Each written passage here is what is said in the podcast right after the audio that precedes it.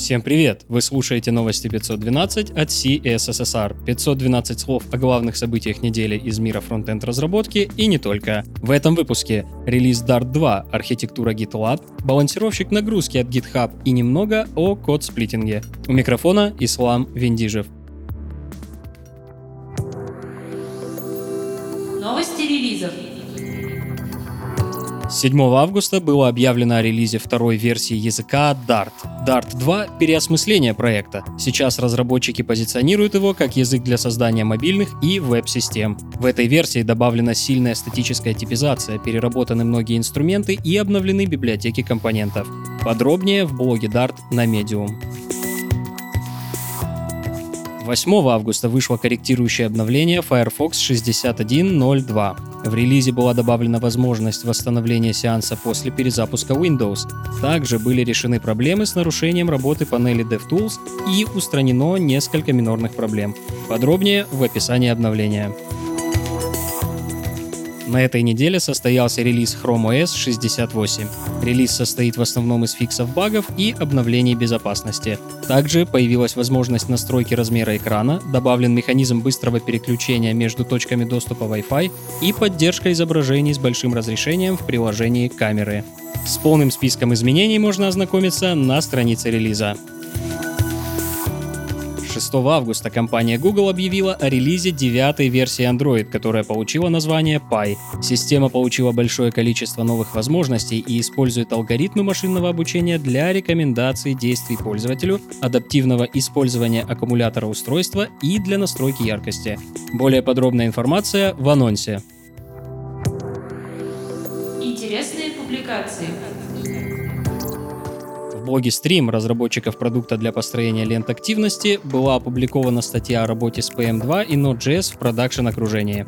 PM2 — менеджер процессов Node.js. Автор статьи Ник Парсонс рассказывает о возможностях PM2 и как его можно применить для автоматического рестарта и управления процессами.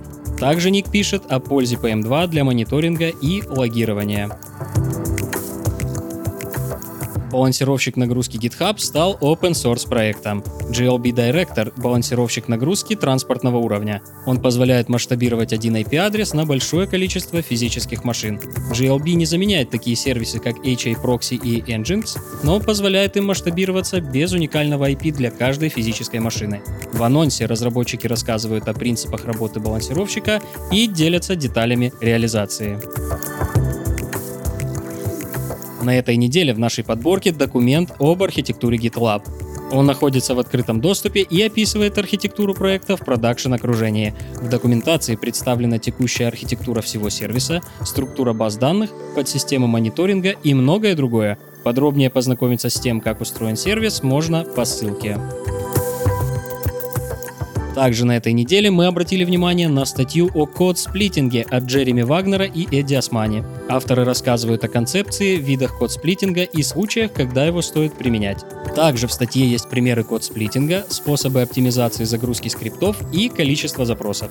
Подробнее на Web Fundamentals. Другим новостям. Firefox будет рекомендовать интересный контент на основе действий пользователя. Компания Mozilla представила новое экспериментальное расширение Advance для браузера Firefox. Рекомендации отображаются в боковой панели и делятся на две категории.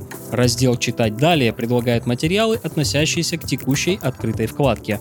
Категория «Для вас» рекомендует новости и статьи на основе истории просмотров в браузере. Расширение разработано при поддержке компании LaserLike, специализирующейся на системах машинного обучения для определения контента, который интересен пользователям.